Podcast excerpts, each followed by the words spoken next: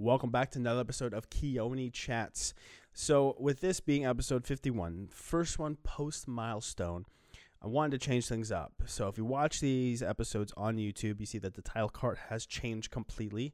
And uh, after my episode with Alex, or my interview with Alex, I should say, he gave me some very wise advice of saying that, hey, dude, you need to stop releasing episodes on the weekends because people are busy living their lives and you're going to get low, low viewer numbers. So I knew that was something I had to address. So uh, officially announcing that Keone Chats is moving to Mondays and uh, around 7:30. So I was trying to catch you before your uh, morning commute or as you're on your morning commute. And I honestly, I'm I'm excited about it because uh, I've done that same thing for 50 episodes, which is a little over a year's time, and I wanted to do something different to keep this fresh for me. So Mondays, 7:30 a.m. Uh, try to 7:30 8 o'clock, uh, and also I am spreading out the releases of these episodes to every other week. So twice a month, you will get new episodes of Keone Chats, and uh, obviously I will continue to make those episode announcements through social media, and you can uh, stay in the loop for that by following the show, Casey Media 13 at both Instagram and Twitter, and then Conlu K Media on Facebook. So if you do want to watch more video versions of these interviews, go to youtube.com, search Keone Chats. They will be uh, Chats will be in the title of each episode, so that should uh, get you to there. And uh, so I want to spread out these releases just because um, a I was running myself pretty hard when it came to making sure the episodes are released on time, uh, and b I want to give you know this episode and for this case this episode olivia's i want to give her as much i want to give her another week of attention another week of me talking about her episode because i feel like i do all this work to get the episode released and then only spend a week enjoying it. I want to have two weeks of enjoying the fact that i got olivia's episode out and i am enjoying this process and i want to make sure that i really soak in the fact that I am helping others that may feel like how Olivia has felt or is currently feeling. And uh, I, I'm not going to say this is going to change someone's life, but at least make you feel a little bit better that someone else out there has fair, has shared the same experience as you have, or has uh, same, dealt with the same anxieties, or dealt with the same, um, you know, doubts or fears. So at least this is what it does for me doing hosting the show of uh, getting to dive in on that. So every twice a month, Keone chats Mondays seven thirty, maybe eight o'clock ish. So at least uh, seven thirty for sure. Um, look out for new episodes. Again, look at all podcast platforms uh, across the board. So Spotify, Google Podcasts, and whatnot. So Olivia, I was very excited actually to get the chance to reconnect with her just because I do remember in high school where she was we weren't we weren't super close, but you know, I just loved having conversations with her and I could easily have a conversation with her. She was never hard to talk to. Um, but for her to dive in deeper on how she was able to handle some of her anxieties that she developed in her adulthood, that one again surprised me. She says something about how she handled being in the spotlight as a um, as a performer that really uh, sparked my interest. So I was very happy to get her on the show and uh, get her to tell her story. So thank you to Olivia, and I know that uh, at least I feel that spa- podcast guest and hosts do have a higher public profile. So. Uh, even if you don't know who Olivia is, if you're checking out this episode for the first time, thank you to the show. Uh, welcome to the show, I should say. Welcome to the show, and um, check out more episodes. You know, check out Alex Moan. Check out Whitney Green Batista. Check out my mom's episode. Don't check out my mom. That's just weird. But check out my mom's episode. These are all people that might not have the highest profile in the public, but I think they're telling fantastic stories, and I am extremely honored and happy to uh, get their stories out there. So uh, however, you are listening to this podcast on whichever platform you prefer, or if you're watching on YouTube, I hope you enjoy my chat with Olivia Ontken.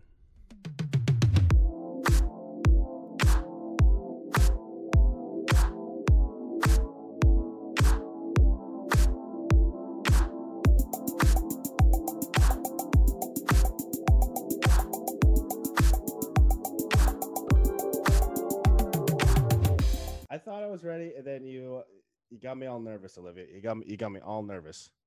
Thanks. It's not my fault. I'm so sorry. I don't know. I can just I can leave now if that helps. Please avert your eyes. Avert your eyes. I'll just Uh, here, I'll turn like a weird like camera saver on or something. oh, oh, thank you, thank you. That's all I ask. That's all I ask. So, I'm I'm excited because, you know, normally my process is like when it comes to interviewing my one of my friends from high school, I just want to catch up with them for a little bit, and then you just started talking a whole lot of things that I like to talk, about on the show. So I was like, okay, I gotta get this thing recorded now. What am I doing? I love catching up with Olivia, but you know, um, you mentioned something about how you got diagnosed with anxiety and adult anxiety, and then you know coping mechanisms. Can you kind of talk about that again, real quick? That way, it's a it's officially on record. yeah. um, and you know, hopefully, you know, any any trigger warnings for other people, but um, I'll keep it pretty vague. I uh, I started therapy back in January after we had a, a death in the family, and I was that was just kind of like a tipping point for me. And of course, that unpacked a lot of other stuff that growing up as a performer, um, a lot of just kind of outward projections and what was perceived as like an extroverted personality type um, was a lot of just like projection and coping mechanisms um, you know, then suppressing of trauma that that to me necess- didn't necessarily seem like significant, but um, I'm coming to learn that with like mental health, like everything's relative, and you know, your trauma doesn't need to be compared to someone someone else's trauma because there there's just it's apples and oranges. I mean, it might be apples and apples, but how you deal with something and how you process something is not going to be the same as somebody else, and that's important to remember when you're going through something yourself. Um, but I was diagnosed with OCD, which I honestly thought was kind of funny because um, growing up, my sister has always just had those kind of like your stereotypical neurotic tendencies. She's very like, you know, tidy things are facing like, you know, a certain way or certain angles and stuff like that. And we both kind of had like those quirks growing up, but I was definitely labeled as more like quirky and just like, you know, I just had like my phases I went through. And like I have like the controlled chaos kind of OCD where it's like it might look like a disaster to somebody else, but if you move my stuff around, I'm gonna know that something's wrong. it's gonna drive me nuts until I'm done. And like for everything that you know Hollywood kind of stereotypes as symptoms of obsessive compulsive disorder, um, it goes so much deeper than than the tip of the iceberg that they present. And some stuff is you know misrepresented, but a lot of it is also um, just oversimplified but true you know those little things of like don't turn my pencil upside down or don't shut that when i had it open or something like those little things but but the causes and just like what what the underlying problems are beneath the surface is so much deeper than than what it shows on you know tv and movies and whatnot So with your OCD, I want to just for those watching on YouTube and see Olivia's background. Sh- uh, Where are you right now, Olivia? Because it it does sort of i'm scream in OCD. my like my cave this is my my station i've got my my like jewelry work behind me with my walls of plants against the window and my dog i don't know if you can hear it in the background this is my my comfy chair my work chair for when i'm doing like hand artwork Yeah. requires sitting and and if, you know you for all the again for those people that can't see you, you do also see uh, a cheetah print. Is that a blanket behind you or pillows? yes yeah it's a blanket over a pillow on top of a chair that's, that's quite messed up i got a heating pad behind me too so there's, there's there's you always know? some sort of like organized yeah there's always that organized chaos now when it came to assembling your backdrop or your room right now how was that process Um, honestly, it's a matter of convenience more than anything. I like I could bust out a ring light and you know put myself in a place and take down paintings and put up a backdrop and, and all of that kind of stuff. Um, I didn't really know I needed to. I didn't think that far. I'm being honest, but also like this is this is just you know this is what my coworkers see in staff meetings. This is my therapist sees in meetings. Like this is me Mhm. it's you know you got crystals on a oil diffuser and a sewing machine and like me- this is the best dancers award from senior breakfast really you still Do you have that they gave those out i do and honestly i put it up there not that long ago because i was cleaning out all of my old like figure skating medals and stuff that were just collecting dust in them. And I was like, that's not a skating medal. I'll Just take that out. And I just I realized it's right behind me. That's so funny. That was such a weird I, I think that was kind of like an interesting day when it came to like seniors. Everyone else is in class but all the seniors are in like the cafeteria and then they serve us breakfast weird. and it was like the uh i think it was i wouldn't say it was like the booster club for uh sunset but more of like the um i guess just some supportive i don't know what they were called but just like a bunch of like juniors uh, or sophomores that are like involved with all these plannings and they just yeah they serve us breakfast. I was like okay Sure. Yeah, honestly, the breakfast is the only thing I remember. I remember sitting at a table with like Brennan and Corey and I think Annalise. Mm-hmm. And then leaving. Yeah. like that. That was it. that was the only thing of significance was mediocre pancakes. Yeah, right. Which probably were from Costco, and they just reheated it real quick, and just like surf it, go, go, go, go. They're doing like a lawn brunch for seniors this year. I I heard um oh, Rachel and I wrote cat. on a hologram to that's the dog actually. Oh, dog. Never mind. I'm sorry. little. I my cat is like a pound bigger than my dog, which was too funny. She's a little like min pin mix. Hi. Oh, oh, Cece. Hey, Cece. Look at you. Okay, we're gonna. This is gonna be yeah, a. Uh, occupied. This is a, a double teamed uh, podcast episode today, Olivia and Cece. So, yep. uh, so what, well, you did say that you had this um, fake confidence when you were younger. I do. That's exactly another thing. I just a lot of these things just stood out because you and I we we were not super close, but we were close, like where we could talk to each other. Yeah, like easily. all four years. Yeah, yeah, and yeah. so like you know, hearing you say this now, it does make me ask myself, like you know, yeah, it's just this great memory of her. It's like, oh, what what made you? What was that realization of like, oh, you had this fakeness? I know you had in therapy, but what happened? If you're okay with this, ask you know, going into it. Yeah. What, what um, happened that made you think you had to put on a fake bravado? I first came to the realization that I might have like underlying depression issues and some anxiety that I was not like dealing with properly um, around 2013 ish. And really, what it was is I'm spark notes as best as I can. So I graduated. I went to PCC for a little while. I didn't know what I wanted to do, and then um, ended up going to beauty school, and that was super great. I had a lot of fun. That obviously came naturally to me. Worked in salon for a while, and then like came to the realization that I wasn't getting enough like stimulation, like mentally and mm. also physically, like standing around and just I was, and it was like making me feel depressed. And I think in hindsight, it was more of just like the self awareness kind of coming through because I had felt like I had established like this is what I'm going to be doing at that point. And it took a while for me to realize that that wasn't as fulfilling as I had wanted. And that's when I ended up going back to teaching dance full time. But I went back to, to PCC after beauty school just to study physics because it's fun and I like it and it's interesting. And I was just like, I, I'll just, I'm going to steer my studies in this direction. And I just got really, really like neurotic about being like a, a perfect student. And I got like one C on like a calculus quiz one day because it was like a three question like pop quiz thing. So it was like I got two out of three correct. It wasn't like an actual like bad grade. And I just had a, I had a meltdown. I had a serious meltdown. And I went to the movies with my mom later that day. And it was just the two of us. And I thought everything was fine. And we were sitting in the movie theater. It was mostly empty, maybe a couple of other people. It was like a midday, midweek type thing.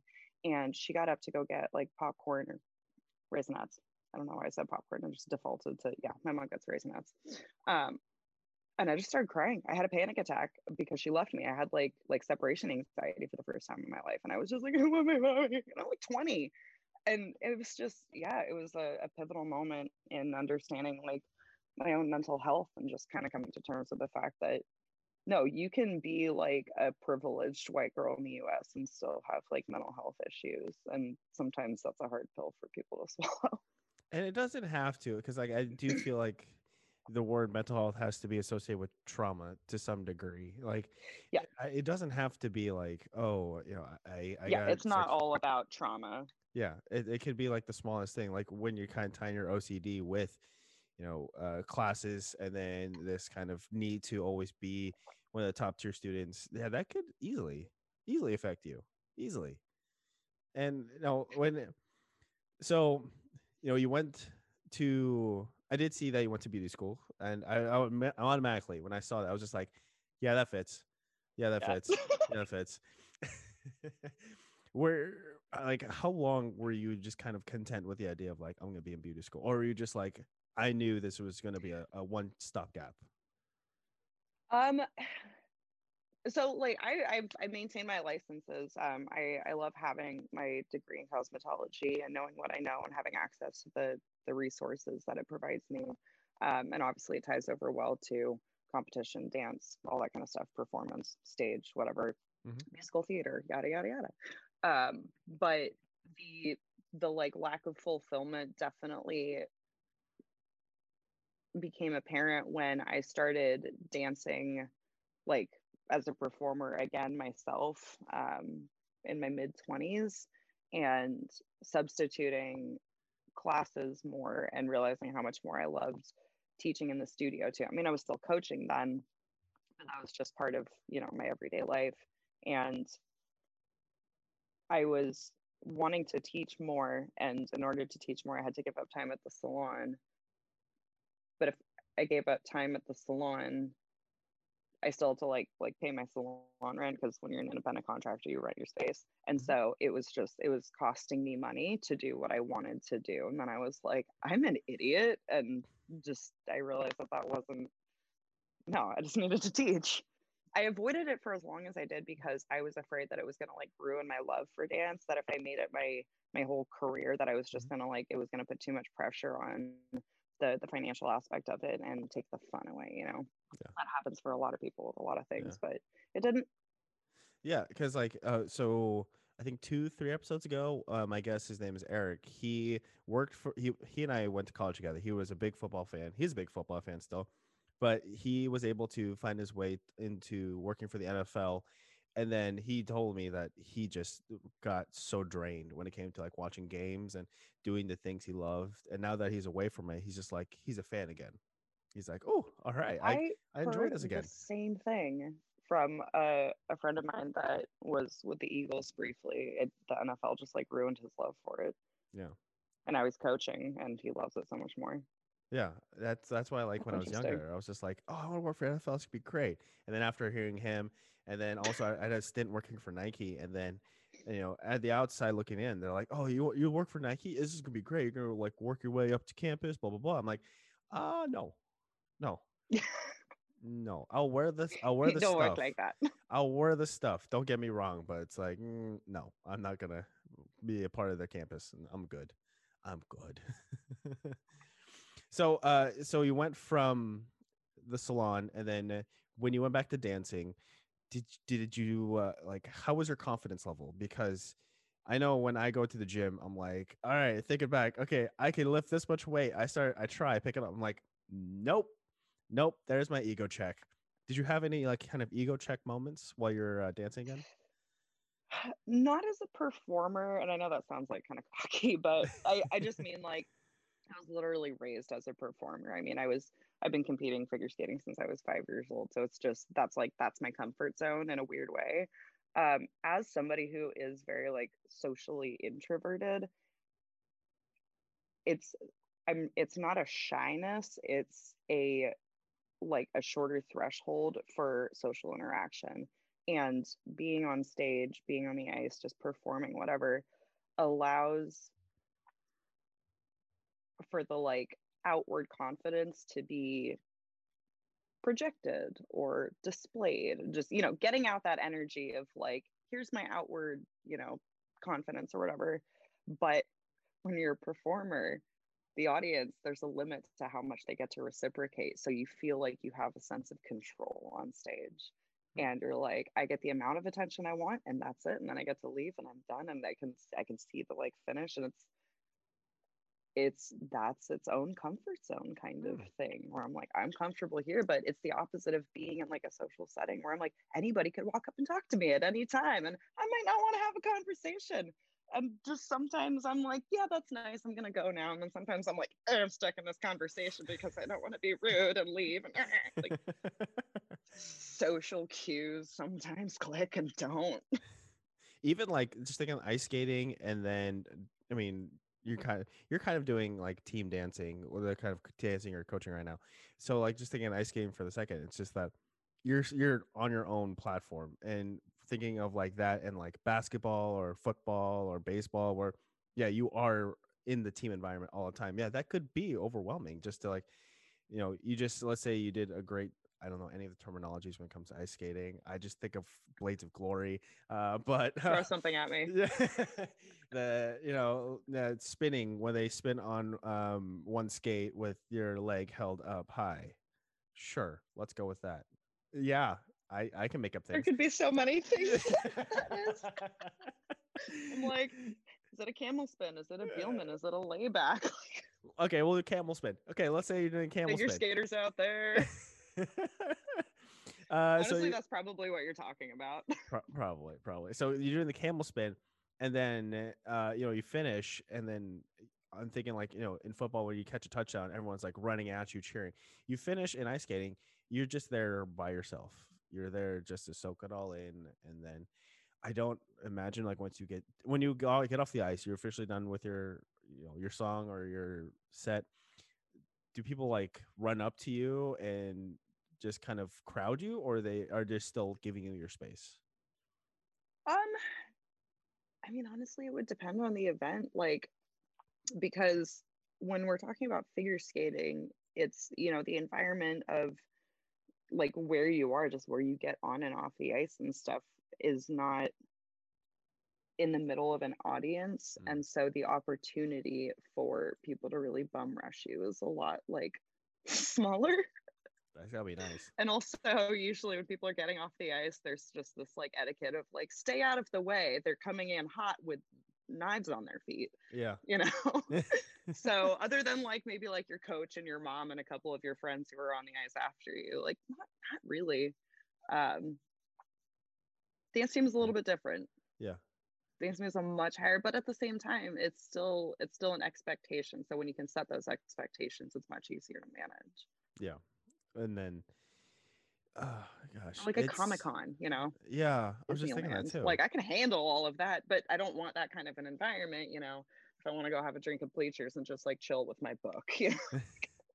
well, I think in Comic Con too is like you go into it as a fan, you're like, okay, I can handle this, but like going into it as like let's say the star of a TV show that's really big or like one of those Marvel shows that are like getting pumped out like crazy, that's got to be like, how do you just sit back and just want to enjoy that? You gotta like, holy crap, this line does not end. I gotta keep signing these things. I gotta keep talking to these people. That's that's got to be a lot. But then you know, also the idea of going back to your old stomping grounds has got to be kind of nice, especially you know you and I graduated from Sunset, and then you becoming a coach. Did did you have any other like offers from other schools like Southridge, Westview, or whatever to for your services, or were they just pretty much I want to go back home? not not really. Um when I say not really, I mean no, not at all. But because it wasn't something I ever applied for, I was just kind of asked. Hmm. So that was never even really it was, you know, it was sunset or bust. Like, That's my team. and I've never really had any interest in coaching another team. I mean, I, you know, other coaches that I've established relationships with, you know, if they were like, hey, come in and choreograph our jazz routine or something, yeah, say it. Awesome. Sounds great. Um, but n- not coaching anymore and teaching in the studios is so much better, just like financially, because honestly, like, any Oregon dance team coach will tell you that it's a job that you do for the passion, not the money. And it's a, basically a volunteer job. Yes, there's a paycheck, but it's so insignificant compared to the amount of work and hours you put in Mhm. that it's just you have to want to do it out of love. And you know, I did that for a decade, and that was great. And you know, it's just time to move on. And I'm glad I did because I think I I don't think it would be I wouldn't want to have been there during COVID. I'm just going to put that out there Oh, for yeah. starters. you know, it was hard enough on the studios, um, but just trying to juggle two studios and the dance team at the same time would have just been a nightmare. Because I, I'm, you know, before I, you mentioned again that you were uh, coaching or dan- teaching for two studios, to for you were teaching for two studios prior to us starting this recording. I thought you were still at Sunset, so that's why I was just like, oh man, I, I was wondering how she was like handling with you know COVID and the school shut down for most of the year, but yeah, it sounds like you got out right at the good time. It's it's interesting actually. I can't say I got out. Um, but I can say that I think things just kind of fell into place in my favor. I just didn't necessarily know it at the time. Mm-hmm. Um, the uh, so one of my one of the studio owners where I worked was the head coach when like uh, from our junior year through graduation, and then um, she stayed on through 2017. Mm-hmm and then um, brought in a replacement, which that that started off kind of sour because the op- the option to move up to the head coach position was never offered, and we were like, "What the heck?" Like we've been on this team for the last like X number of years, and then you know the the new gal came in and she just she wanted the team to be something that was the opposite of what we had been building for the last like 10 years style wise she just she wanted another cookie cutter team you know? Gotcha. And um head coach gets her way. She decided she didn't like that we had a much closer relationship with the girls. She felt like it was inappropriate because of her own trauma from past experience. Mm. Um, and so, but then, you know, everything just kind of worked out. I, I didn't have to be the one to deal with it during the pandemic, which I'm not saying I couldn't have, but am I upset that I didn't have to? No, anybody would like to not have to do hard things. That's just a given. But you know, I'm much happier where I am now.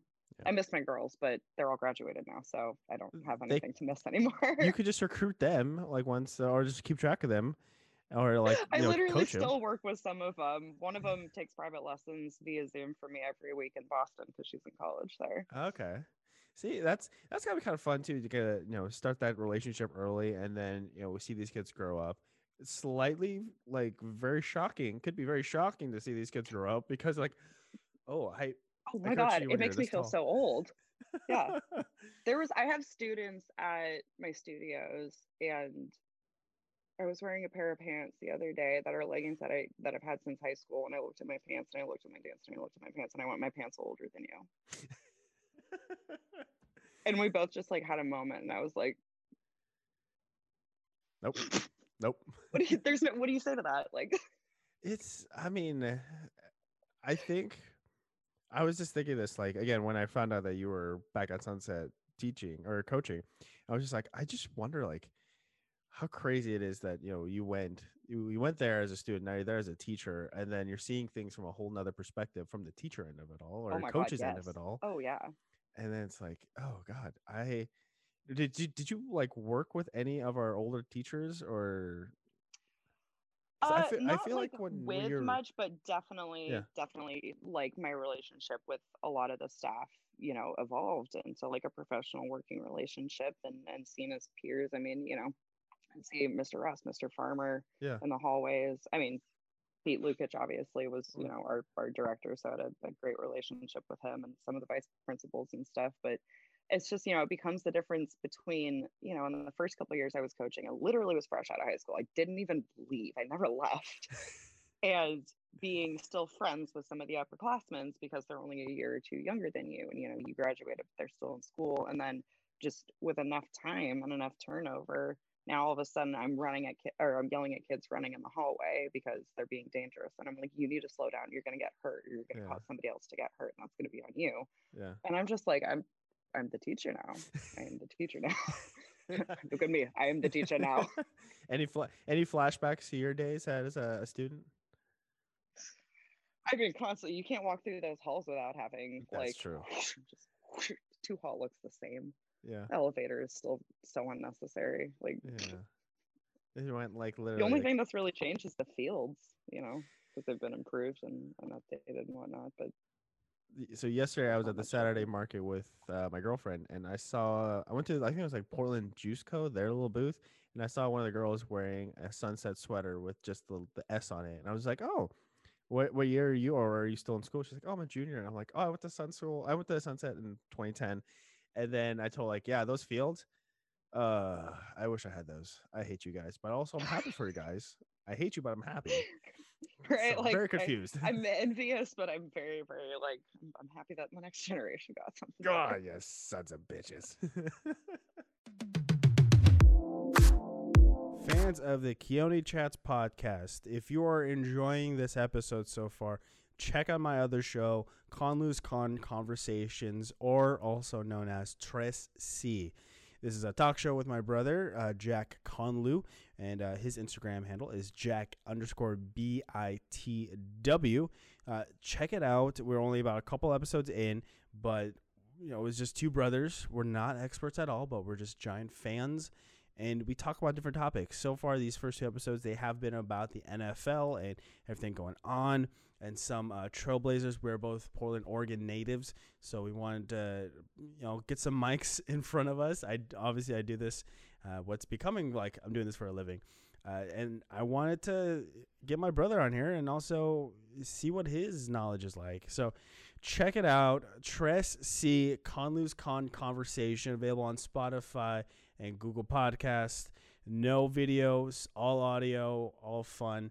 If you want to hear a topic discussed by us, direct message either him, uh, again, Jack underscore B I T W, or myself at KC Media 13.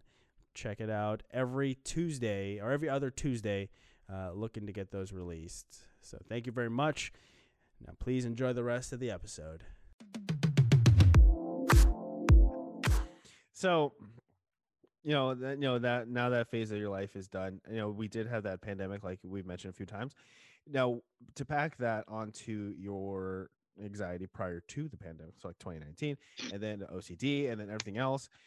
I know you got your vaccine fairly early when you know this this most recent year. Um, how was that early stages for you? Because uh, that's also again a lot of things happened for me during this whole year. So I'll I'll let you have the floor though because this is a show about you, not about me. No. um, definitely at the beginning of the pandemic, I hon- honestly, like most of us in the house, just kind of went into that like you know worst case scenario survival mindset, and I I was definitely perfectly happy to stay inside my house those first two weeks in March. I was like, don't gotta tell me twice. I don't want to go to the grocery store. I don't want to go outside. I don't want to come into contact with other people because I don't know how bad this is. Mhm. And we're also, I mean, you know, me, my husband, my sister, her boyfriend, we're around all of our parents. And, you know, my husband's parents are, are on the older side and stuff.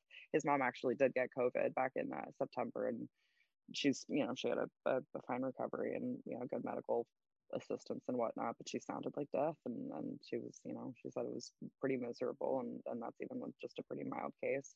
So we got pretty lucky as far as, you know, none of our, our parents' generations really getting exposed to it before getting vaccinated.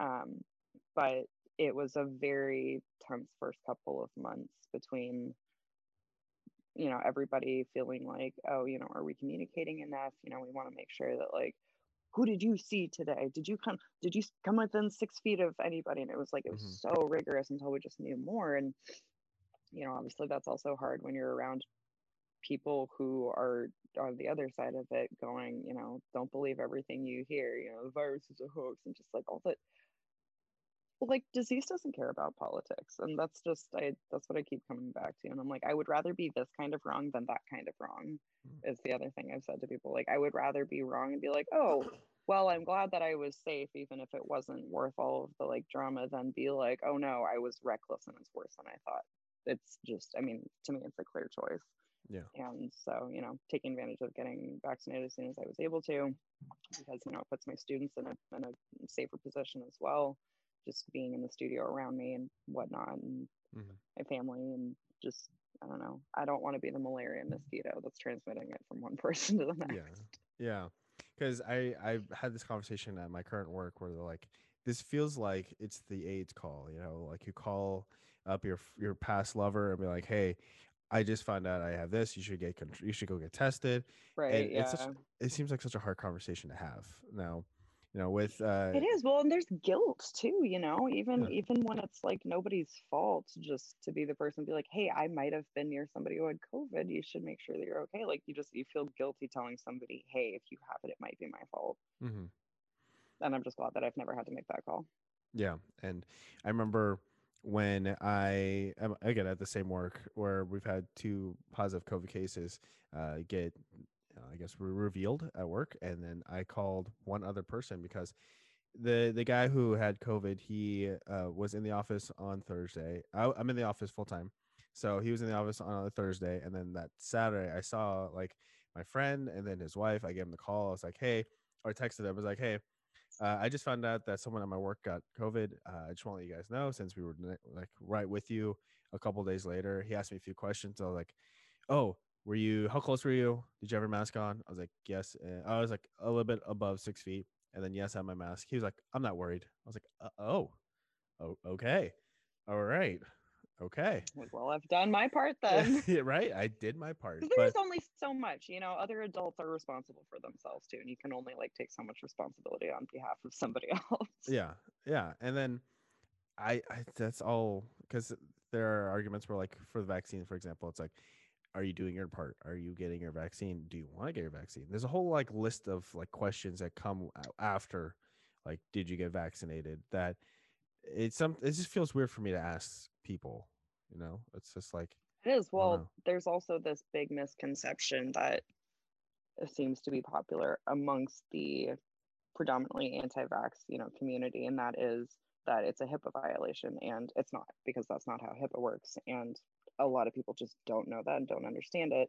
But unfortunately, and I've heard directly from some people that like their employers are spreading that misinformation too and telling their employees hey, nobody's allowed to ask you this. This is a, a violation of your medical rights. It's a HIPAA violation. And it's like, no, it's not. And unfortunately, when they're wrong, they're wrong. And the laws are the laws. But, mhm.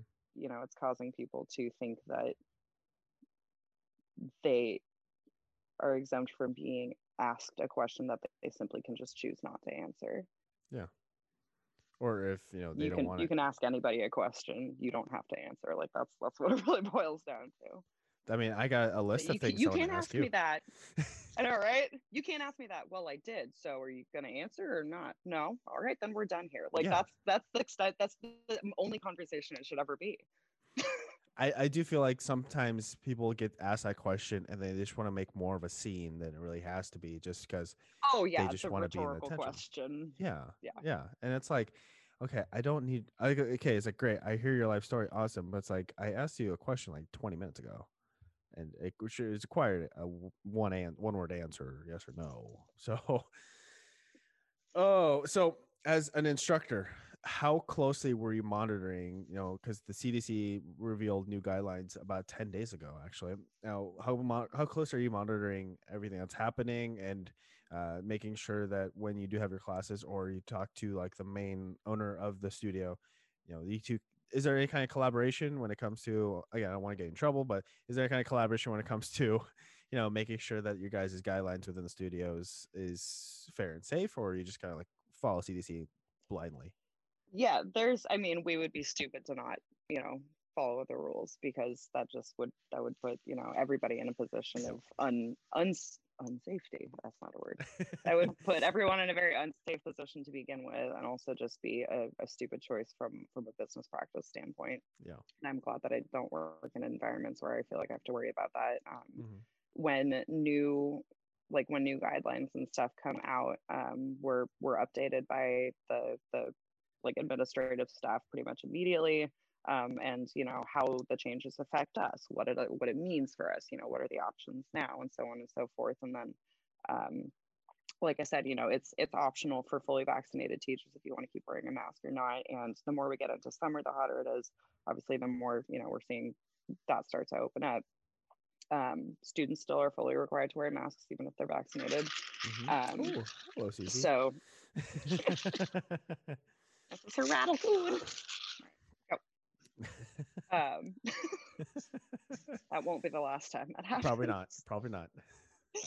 um, but you know, it is it's nice because people do understand that you know we are following the the CDC guidelines and um, basically the most cautious of the recommendations is the protocol that um, that we're following. And um, Yeah. there was something I had to add on to that, but clearly it wasn't important enough. so something that Uh, was but we're following the rules. We're being safe. There you go. There you go. Something that was a casualty of of COVID times, and also something that was mentioned earlier is Comic Cons. And I would be very remiss if I don't mention how much of a cosplayer, cosplayer, yeah, yeah, Yeah. cosplayer you are. Uh, you even made your own Instagram account.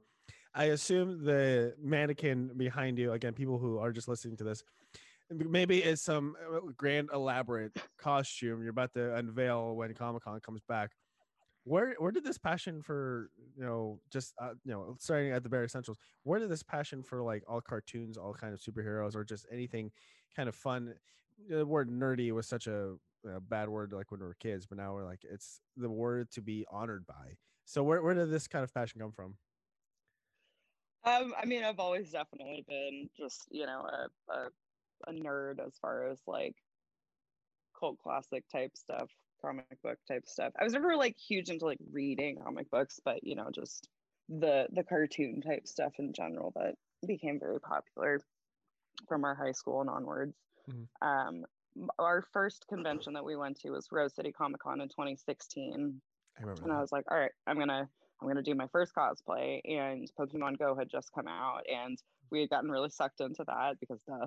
And uh, so I was like, I'm gonna do a Vaporeon. That's my favorite Pokemon. Why not? And since it was so hot that summer, it was there was so much Pokemon content Mm. at that Comic Con, and so many you know parents who brought their younger kids that they had gotten into it and stuff. And there were just so many you know, so many families and so many children and stuff. How can we get a picture with you? Oh, you're my, you're my son's Yeah. Pokemon and stuff like that. And I was just like, this is so fun. I feel like a Disney princess at Disneyland. Oh my God. I'm doing this forever. And I've just, you know, I've always been into making costumes and stuff. And that goes back to, you know, being in middle school and designing my own figure skating costumes for competition and stuff. And Mhm. um, I I got a sewing machine from my 15th birthday, and it it it had gone untouched for many years until like probably around 2016, where I was like, all right. let's, let's let's get this bad boy going Let her let's rip. go yep. oh So yeah, that that just forced me to learn a lot of different kinds of like costuming techniques, whether it's like working with you know uh, like Worbla products and and Mhm. fusing plastics and you know molding things resin casting i haven't worked with like electrical stuff much but that's mostly just because like i don't i don't like to mess with electricity i i i, I respect it from a distance That that one seems like it could very much backfire. Where this one is just like it's just glue, or you just you cut something, you cut something wrong, glue something wrong. yes You're fine. honestly i feel like it's very important anybody anybody who is listening to this and seeing this needs to know so much is smoke and mirrors. Like the amount of hot glue and duct tape that goes into cosplays is the number one reason why i i don't like pursue it as something that i allow people to like commission works from me from because i'm like i don't do things the right way. So i don't feel like i can value that in a way that is justifiable to like Mhm. bill somebody what it would actually cost to to have a custom made piece Yeah, that's like you know when you're er, you don't want to coach the wrong technique, but you think it's the right technique, and then it, i'm like it just looks good on the outside yeah, yeah, you're good, you're good. yeah, and I like, so first off, you know, you go to a comic con dressed as you know a Pokemon, and you get all this attention. That does seem kind of opposite to. I mean, for me, anxiety is kind of driven for me at least when there's like a large groups of people, unknown, un- uncertainty. So like the Black Lives Matter movement, that one gave me a big trigger of like anxiety did you not get any kind of anxiety with all these people like surrounding you or trying to get pictures of you or you know knowing that No, someone's because taking a photo of you without you knowing I see. I have no problem being on camera. I have Okay. no problem with photography, video, like anything, and that's it's because that's where I'm comfortable. Is I'm comfortable performing, and so if I'm going somewhere in a costume that is meant to be getting attention, it's a choice I've made, and I'm very mentally prepared for it. Okay. It's all about the mindset. It's not that any crowd is an issue. It's that okay. So something like Black Lives Matter. That's a great example. So something that you know is is a movement that you know as a, a peaceful protest that you know mm-hmm. is also frequently you know being targeted and attacked and turning into these riots and stuff. That is a very volatile situation that i just that wouldn't be a choice i would make. A mm-hmm. comic con should be relatively benign. Everybody's there to have a good time. Everybody's there for the same reason. We're all nerds. Everybody yeah. just wants to play games and do stuff. So like it's it's a safe space it's a big okay. safe space it's like disneyland for me yeah. And I mean, they're also the costumes. A, depending on how much time and effort you put in, can look a lot, look almost comic book accurate, which is absolutely fantastic. It must be a great feeling oh, for you. Some of the stuff I've seen is unbelievable. I'm like, are, is that is that's the actual one, right? Like I've seen some like Groot cosplays that are just insane. Yeah. Absolutely incredible. The the the end of the end of the convention costume contests are my favorite part. And I I enter even though I never win, just because I just I like being there and I like hanging out with everybody else in their yeah. amazing costumes. Yeah, exactly. You're like, oh gosh, I remember the movie Ready Player One. Uh, I watched that one mm. fairly again recently. And you see all these like random characters? Thrown together. It's like a scene from that movie, like towards the end, where like, the big action. A hundred percent. Yeah. oh my god. Especially when they're all like lined up on stage. like Magneto next to Thor, next to a Minecraft sweeper thing, or sneak, whatever they're called, the creepers. Yeah, yeah. oh, but you know, I believe I saw you do a Mystique uh, from X Men. Yeah. And uh, I'm just curious also because those can be very revealing, like very tight on your body. How were you with that kind of, you know? Uh, granted, again, it's not they can't fully see you like as clear as I see you right now, but it's like that's still very revealing. How'd you feel about that? It's yeah. So that one, I mean, for me, it was just like any dance costume. It's it's mm. a full body leotard. It's I I am so used to having my body scrutinized by spectators that it's it's pretty unfazing. Um, in that performance setting, you know, if somebody's walking down the street and they call you fat or whatever, obviously that's going to sting a little bit, but it's it's different when you're potentially putting yourself on display. Um, I was also in really good shape when I did that yeah. one, uh, but it, you know, it was a full body, like blue leotard that I that I had painted um, the scales onto, so it just looked like it fit. And then I used body paint to to fill in the rest. And I actually really want to redo that one because at the time that I did it, I didn't have the yellow contacts, mm. but I have them now. Um, and and I think I've I've gotten a little bit better at getting the the body makeup to stay. The problem was that it started like chafing off around my neck, so oh. there's this distinct like line of separation between like my blue face and my blue body. but that one was fun, and I've never taken that one to a convention, so I will be doing that one again at some point. Okay. It's just a lot of work. I'm um, lazy.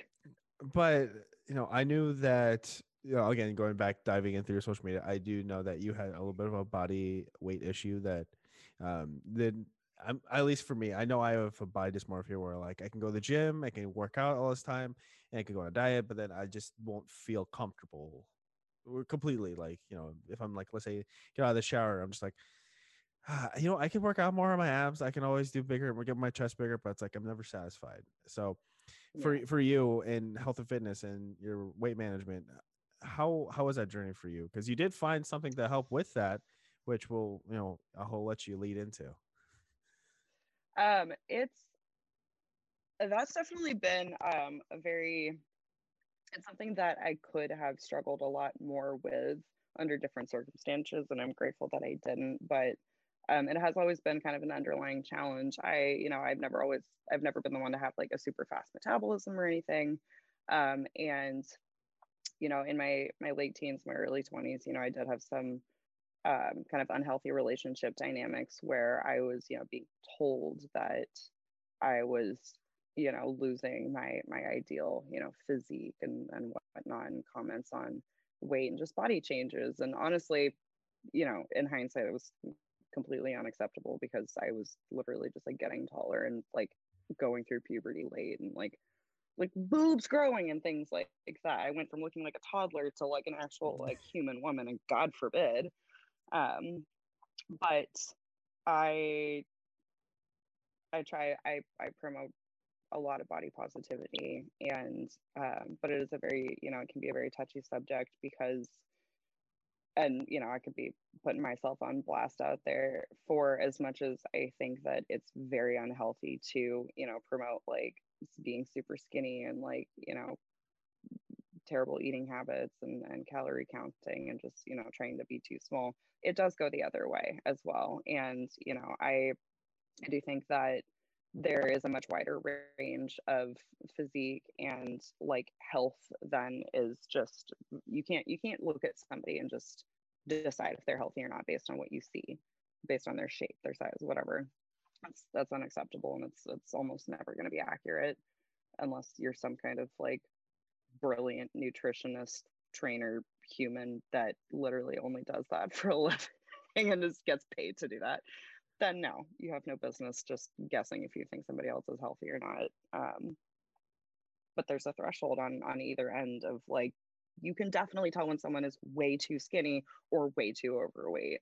And I think with with a lot of the body positivity um, like acceptance that we see these days, those boundaries of acceptance sometimes do get pushed into the unhealthy limits in both directions. And so I try to curb that by I don't I don't try too hard to be a particular weight. Um, I was very happy, but you know, being more comfortable and being leaner. And then at the beginning of the year, um, I don't know if it was just like a change in my medications for my mental health uh, because I switched from uh, one kind of antidepressant to a non antidepressant because it was just, I mean, it, it made me a shell of a person. Don't recommend that.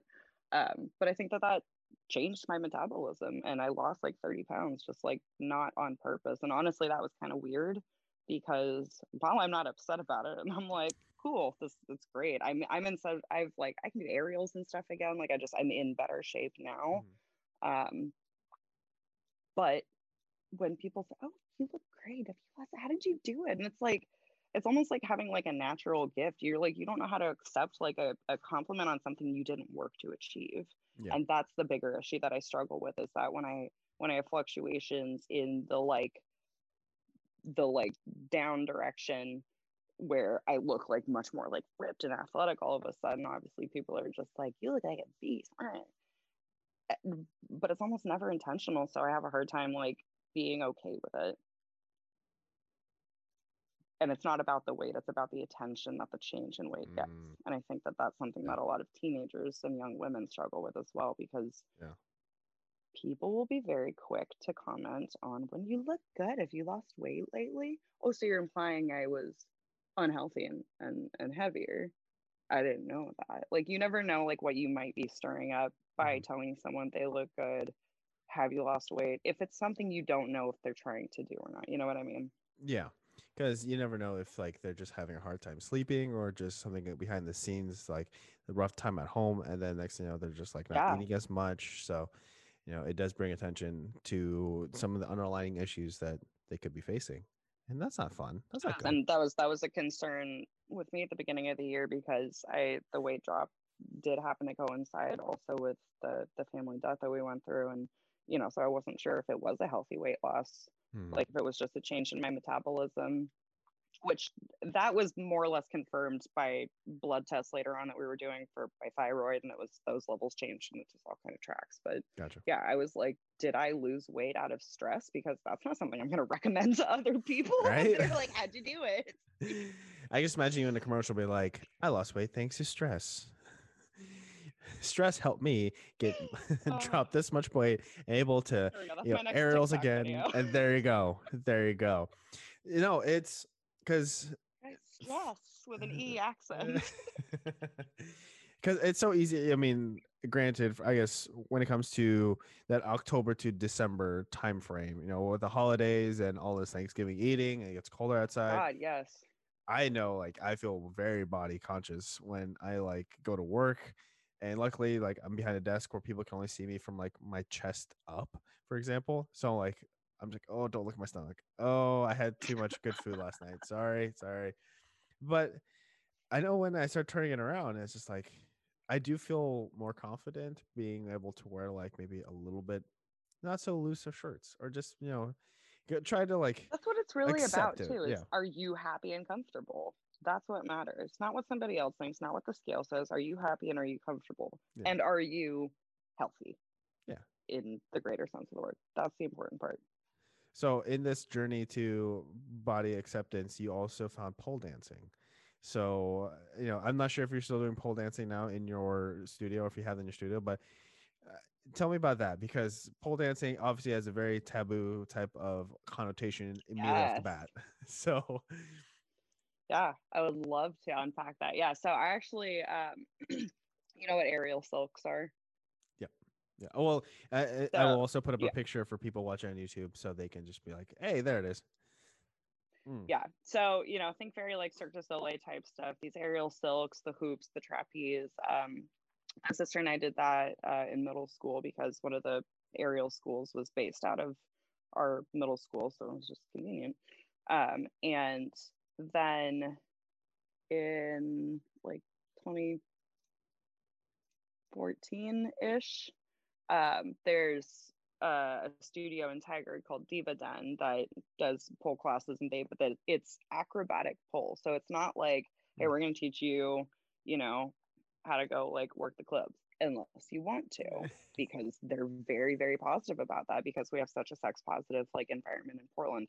And it is really good. And there are girls who are professional dancers that like come and train to improve their skills. And that's honestly why we have some of the like most awesome strippers in Portland they're so talented because they they take their craft very seriously um, but it's they're very very rigorous classes and you start to build up a lot of like pain tolerance working with it because you're gripping basically it's it's the same concept as aerial silks except instead of having this like floppy fabric you have a stiff medium that you're working with but a lot of the the you know the holds and everything it's all the same like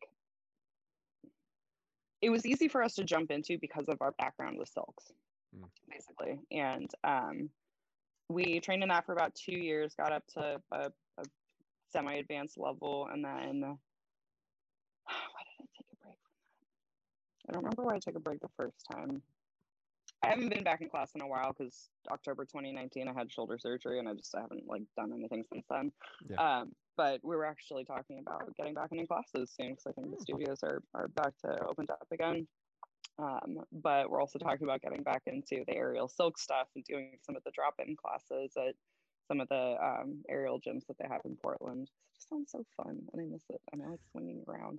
That's what it is. I like flying. Like I've just I've always enjoyed acrobatics, and there's some stuff that I'm good at, and some stuff I really struggle with because I have T-Rex arms. But you know what? I'll take what I can get. so you said something when it came to your pole dancing class that was very open sexually or open i guess yeah yeah open sexuality there you go that was the word you said but again uh, going back to your very confident and um, very much like you know strong presence when it came to high school and then you go into the salon i was like oh that makes sense i see that. I i do remember this about you too. You were very open about that. You're very open about sex and you're very open about talking about it and very open about just you know help i don't know if it, where you're at now now that you're married and had some life behind you but did it did it feel like any moment when you're you know doing the pole dancing where you're like okay i i could i could do this in the club. I could i could strut my stuff or if you're just like you know i want to maybe i can have it be saved for like a fun little date night with you and chris versus for example like where where other than the fitness angle of pole dancing what other thoughts did you have when it came to performing and doing all that So that's actually a really funny question. Um, I I always made this joke of, you know, I would never be a stripper because I don't like the hours. The same reason I wouldn't be a bartender. Like, and I mean, ultimately, it's because I love the dance aspect of it. I don't think, I don't think the human form in its nude form or the human figure in its nude form should necessarily have to be a sexual thing. So I don't necessarily correlate pole dancing with having to be sexualized as opposed to any other form of dance. Jazz dance is really sexualized too. And we put Hmm. toddlers on the stage doing that. Like Mhm. it's, you know, the there's a lot of like double standards in the dance industry. And so as far as like pole technique goes, everything that I do, I mean, I actually do a lot of like pointe work, like ballet pointe shoe work with um my pole and like kind of playing around with how can I hybridize the styles because that's what I like to do is kind of, you know, like Asian fusion food, but for dance. Like delicious. Delicious and multicultural. I think multicultural, exactly. Keoni Chats is probably sponsored by Kove Hard Yerba Mate. Josh Mackler is a good friend and former guest of the show. And after his episode, I was very curious as to how the yerba mate tasted like. So I've seen those yellow cans at grocery stores that say yerba mate, but never really bought one and never really got into that, um, got into it. So once I tried it out, got a baseline understanding of how yerba mate tasted like, I was like, okay, let's get let's, let's try this out. Let's go. So Josh was very kind and sent me a pack, including the four flavors they provide, which is a berry lemonade and a uh, mango colada and a mojito. So I've loved all four flavors at different stages. So um, at first it was the it was the mojito, and then next thing you know the berry, and then now the lemonade. But it's they're all fantastic options. And if you are interested in trying some of Josh's hard yerba mate, then go to hardyerba-mate.com. Uh, search around, create a cart, and put some flavors here, put some flavors there. So uh, they also have T-shirts. So if you want to get some apparel, put that in there as well. And Then use a discount code Keoni Chat Kove, K E O N I C H A T S K O V E, for 25% off your total purchase. That is huge, Josh, and the people at Kove. Thank you very much for uh, providing a discount code for all Keoni Chats fans to use. Um, it's still very awesome to say that I have my own discount code. So, uh, thank you again. Uh, you you must be 21 and over to purchase any alcohol from Kove. Uh, and everyone, please enjoy responsibly. uh, Dante's. Yeah. Yep. Most people are. Um, so Kind of hard not to. Johnny, the owner was always like, "How come you ain't working for me? How come you ain't working for me?" And I'm like, I don't like the politics. I'm sorry. It's just too dramatic. Sorry, Johnny.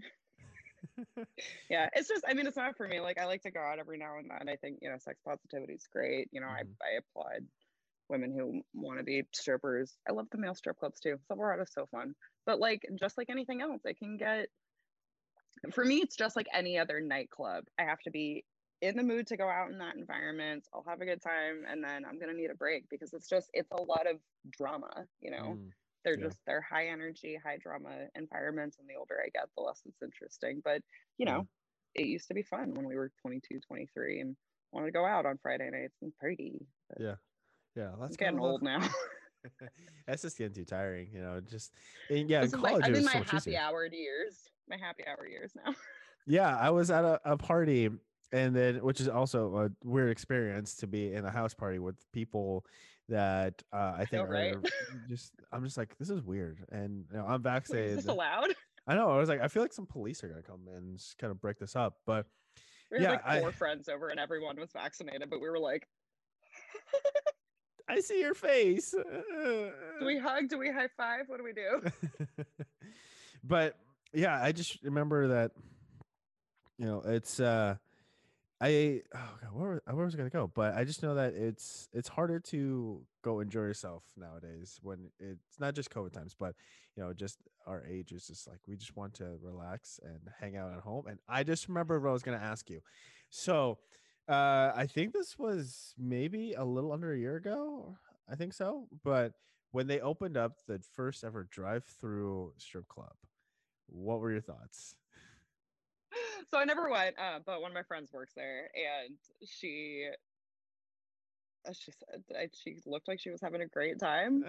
Um, I loved her environment. She was also a very like like COVID safety positive type person, so Good, she would good. have all these cool like gas masks and stuff that she would wear but she also, because it was outside and there were these like tents and stuff and it was cold, she had this like awesome left shark like onesie costume that she would wear. Super unform fitting, unsexy, and still It's just, like a giant square. some of the most amazing yeah and she's one of the most amazing entertainers you've ever seen um i thought it was really interesting i i like i like the innovativeness and i like how a lot of the businesses you know just like came up with really creative ways to stay afloat Mhm, because other than that all they were doing was was takeout if they had restaurants mhm. attached to them and you know that's keeping your fingers crossed that that's enough profit to to keep your doors open. So the drive through strip club thing i thought was a pretty awesome and such a portland idea. It I, my really parents and my sister went to the drive through haunted house thing that oaks park. It was oaks park right? Oaks park yeah. I i think it was oaks park. I used to at that time actually I was living near the zoo and I knew they had a drive through zoo lights. So I'm not sure about the i did the hear about one. that. i didn't go to that but i wanted to Yeah. Yeah. I, I just feel like when it comes to like haunted houses, they can obviously have the variety. So when it comes to like a like a Portland zoo lights, it's just like it's all kind of the same. At some point, it Yeah. just kind of becomes like all the same to me, honestly. So uh, you know, the the strip club industry, they did do this to kind of create some sort of revenue, do some something so do something unique and different. During the 2020 year, or just also onto 2021, what is something you've picked yourself picked up and what is something you're like finding yourself not thinking you'd be able to do but now you're doing it easily just because you had the time to maybe that's not crafts involved you know something other than crafts well shoot then i don't know if i have an answer I mean, I have. I can't say that I picked up any like I didn't like learn an instrument or a new language or anything. I, I my Etsy shop was the only thing that I started as a result of of the time that I had. Was it the luna bee Yeah, yeah. So that that I was born out of the pandemic. yeah what, what is luna bee Uh, so Lunaby is my my Etsy shop name and my my Instagram handle for the same thing. Um, it started as I, I like rocks, I like crystals, um, and I was really digging the like gemstone bead bracelets that I had seen like people start to wear, and I was I wanted I wanted to do that. I really like the show Steven Universe because it's just amazing.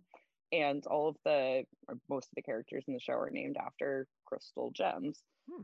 And so I was like, how does nobody have just like a collection of the crystal gem bracelets in all of the Steven Universe like gem characters? And so I that's that was what started it. And I decided I wanted to make a whole series of gemstone bracelets based on the characters of the shows, like pearl, amethyst, garnet, peridot. Like it seems so obvious. And it was one of those like, well, I guess I'll do it myself moments. and then it just took off from there. I um I you know Kenzie Chapman. yeah yeah yeah. Um so she and I collaborate a lot on stuff and I actually I had her do the design for my logo um which is the like geometric bee with a moon inside of it. um and that became the the name and the logo because my first dog's name was Luna and um I just like bees. I'm one of those people. I'm a bee person. I'll save the bees and I just I don't know. It it sounded good. It was cute. The logo just kind of came together on its own and it stuck and the rest was history. And so now I just have an Etsy shop and I have jewelry that I make and um I've started branching out to I made some tote bags and I'm gonna start doing the Apple Watchy scrunch band soon. okay i did see Apple that i Watch didn't know if scrunchy band.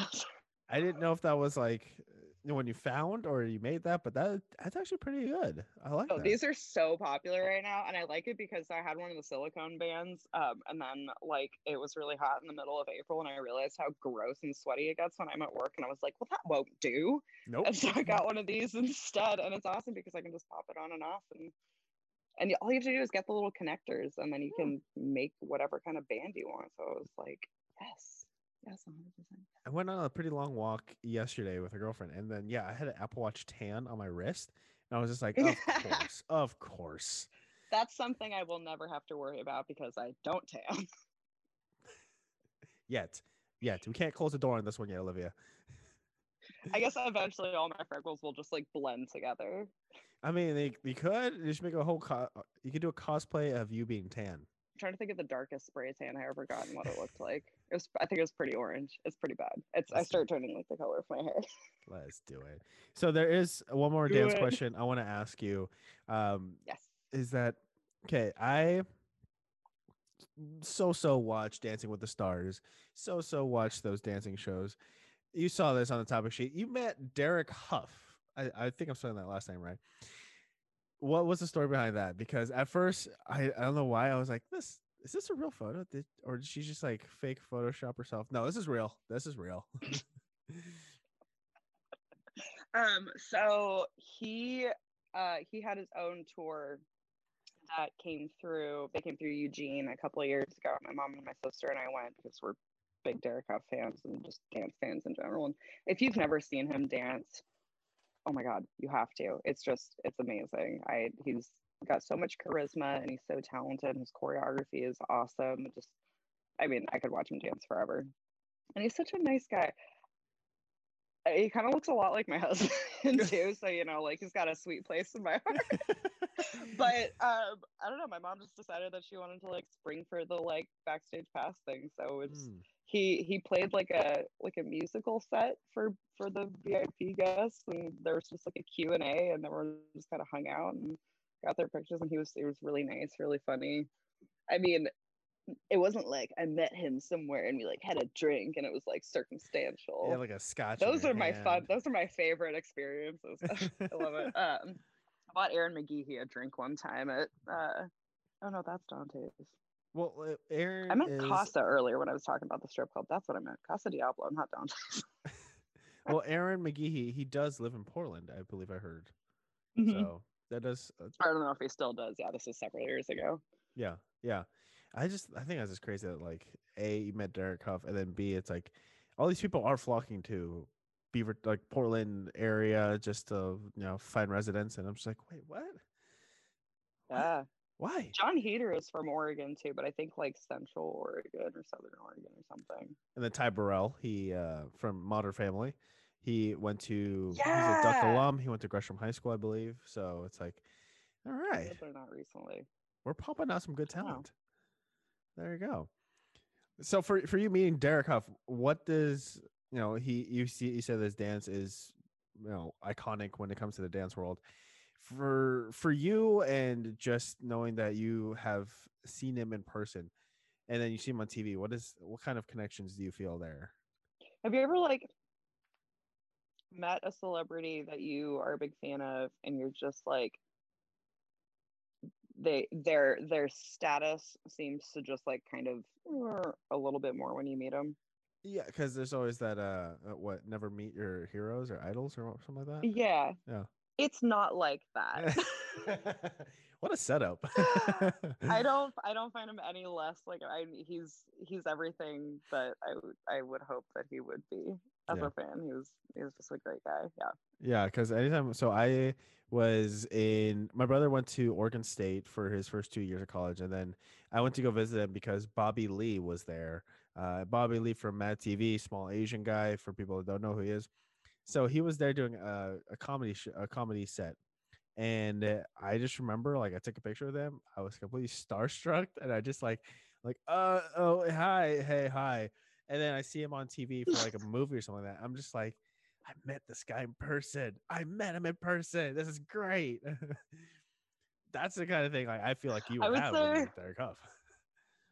I have that more with Jon Heder because we've met him at a couple of Comic Cons now. Because he almost always comes to the Portland one since he's from Oregon. Yeah, yeah. And uh, we didn't, you know, we didn't talk to him very much at the first one because they just kind of funnel people through when you're like buying your photographs or whatever. But the second time we met him, he was just he had an open booth and was just nobody was really there, and we ended up just like talking to him for like 20 minutes. But it's when we were dressed up as Vader and Leia, but reversed and he was just like i have had to stare at this man in a bikini for 20 minutes and i'm like mad about it but not mad about it at all and i think he remembers us now and he's Oh. like because we just I, we just had such a great time and i just like i get so excited to see him every time we're actually um we got our tickets for comic-con this september because it's it's scheduled to run and he's supposed to be there so i'm like oh i'm gonna, I'm gonna go see him again I'm gonna see you again. started Yoshimi. doing was we brought the first picture we ever got with him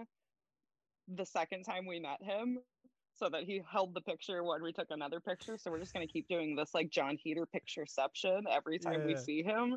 And eventually he's just gonna have to be our friend, right? I mean, I feel like the next step is you got to make him a shirt. Actually, you got to make matching Ooh. shirts. Ooh, I could do that. Yeah, I could do that real easily. give give that to him.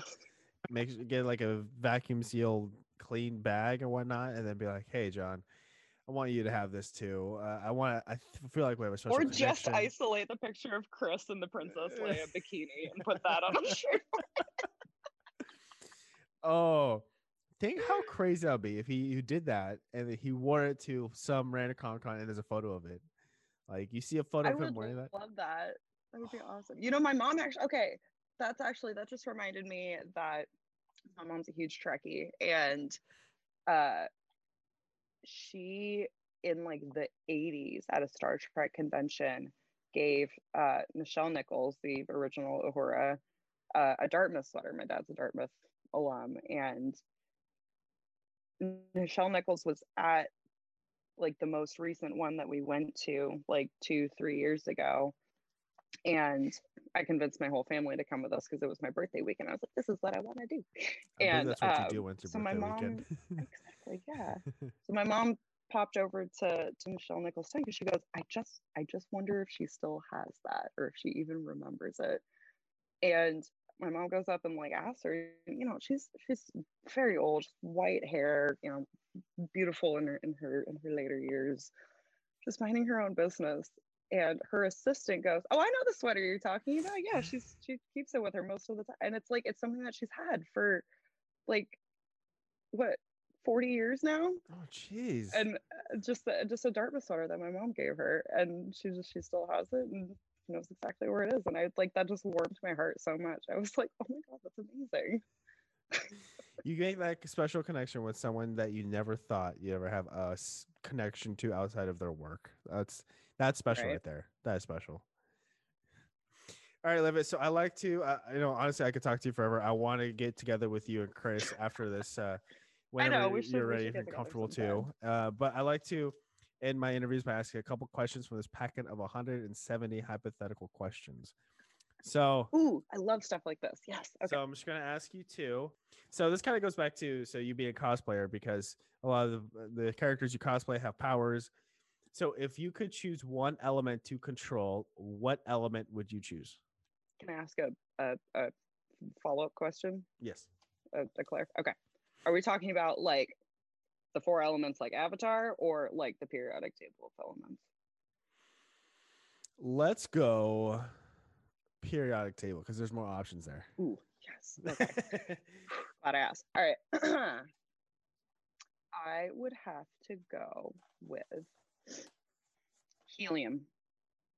Why helium? I would go with helium because, um, first of all, to have a monopoly over the world supply of helium would would just be financially a huge power play. Oh, Um, 100%. 100%. The price of helium is already going up because there's a shortage. We have too many parties. We got too many tanks of helium for the I'm the shortage cause now. Um, but also because having control over something like helium, which being lighter than air means that I would be able to literally just like manipulate it into making anything fly, which would basically be the same as having the power of flight or like telekinesis. That's a good one, actually. And then also, you study physics, so you probably know the periodic table better than I do right now. So I was just It's thinking the been whole a time. while. It's been a while since I've studied science, but you know, I was just thinking like, God, I only like, a. That's a great answer because flying around it's gonna be so much cheaper than driving, and then you can make things fly with you.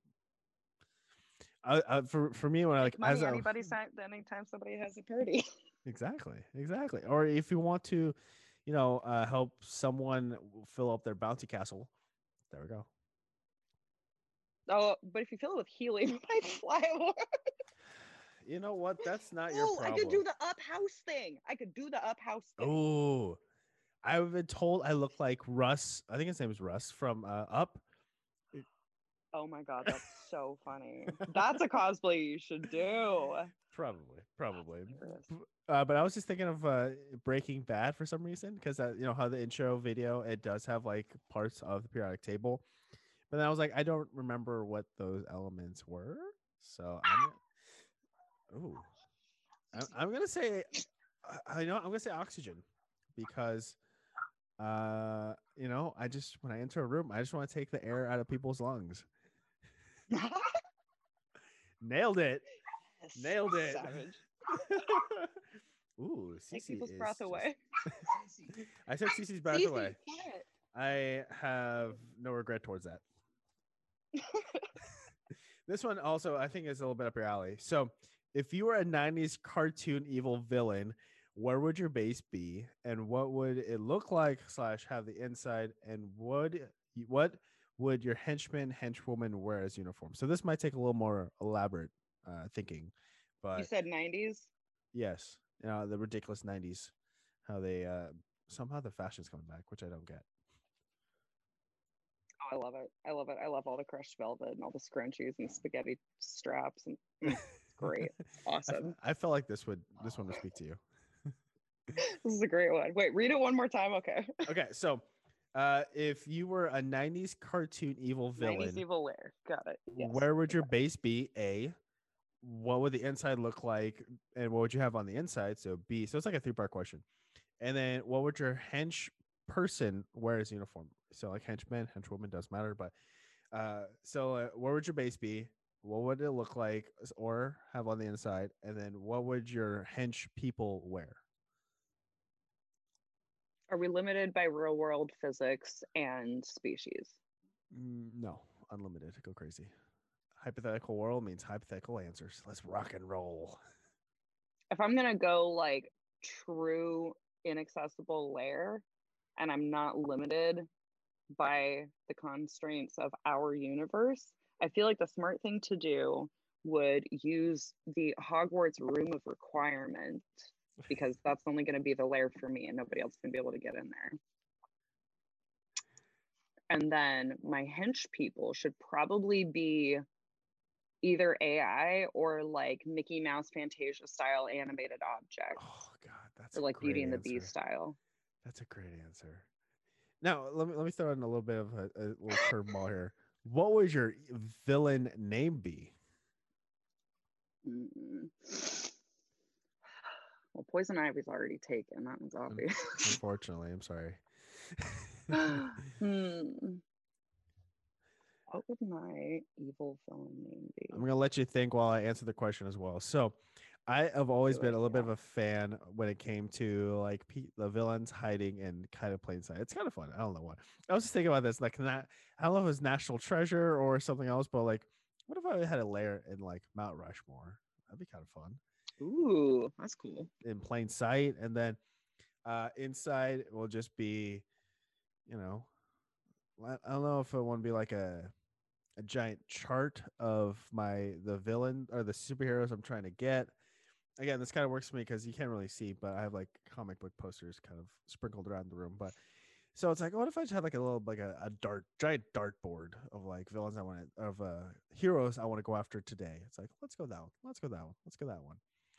Uh, hench people will look like uh, Prince, so giant purple gaff I outfits. like it. Little, uh, Yes. there you go. Amazing.